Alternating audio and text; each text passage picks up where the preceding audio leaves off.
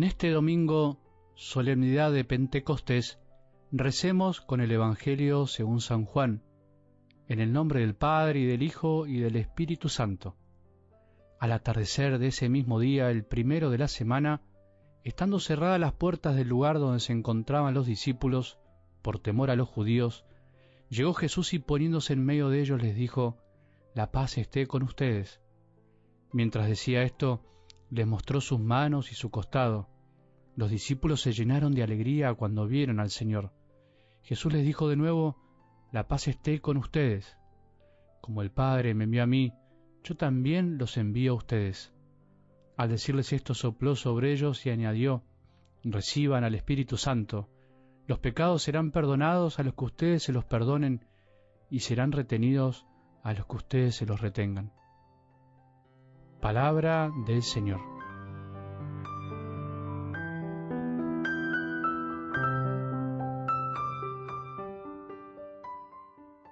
Ven Espíritu Santo y envías del cielo un rayo de tu luz.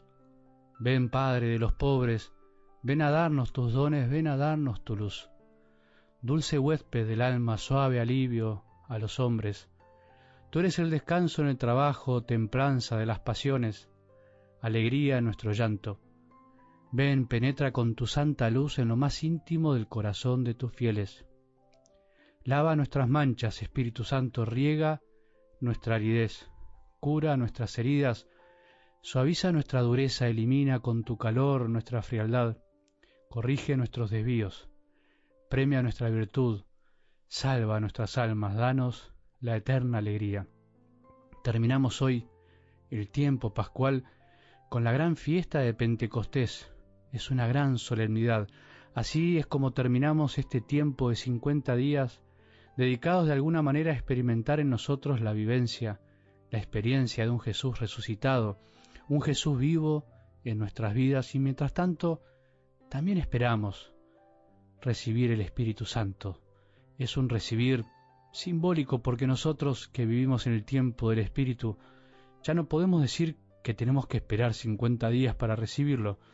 Ya lo hemos recibido por la fe, ya lo recibimos por el bautismo, lo recibimos en la confirmación, recibimos a Jesús cada vez que nos acercamos al sacramento de la Eucaristía o con cada comunión espiritual.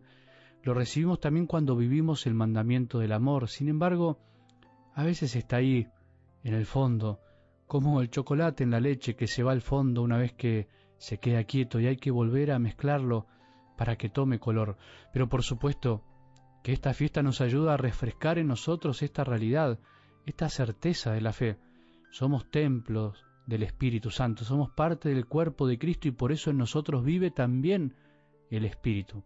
Y por eso en esta fiesta simplemente me limitaré a que revivamos un poco este deseo de que ese Espíritu que ya está en nosotros nos haga revivir, nos haga renacer, nos dé su paz y así podamos vivir esta realidad en la Iglesia, ser bautizados en el Espíritu Santo, una vez más, cuánto lo necesitamos.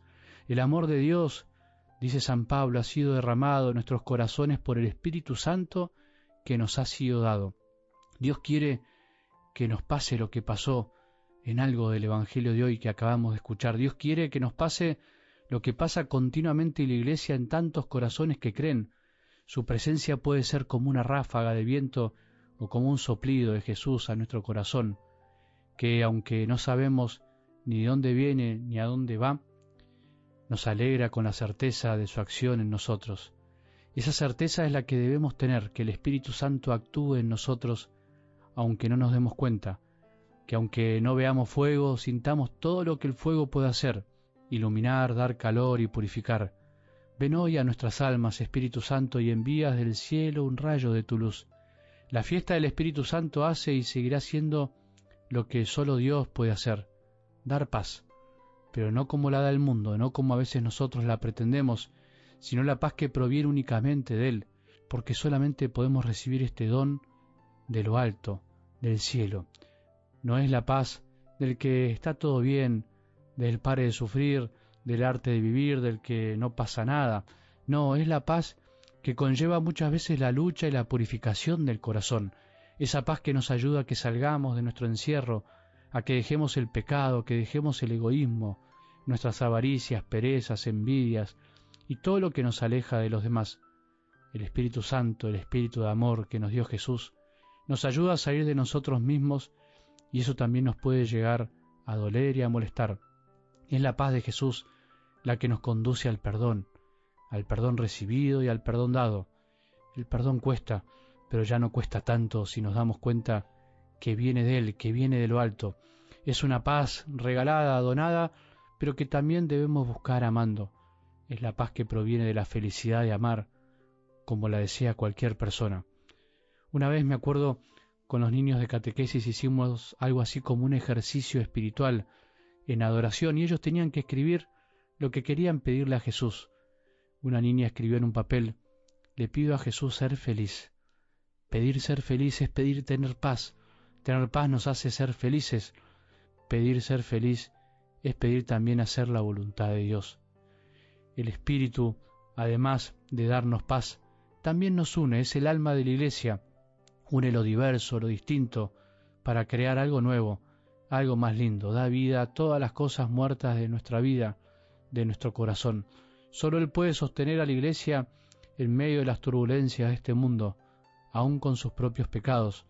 Solo Él nos levanta cuando nos caemos, nos da la mano para seguir amando, nos consuela si estamos tristes.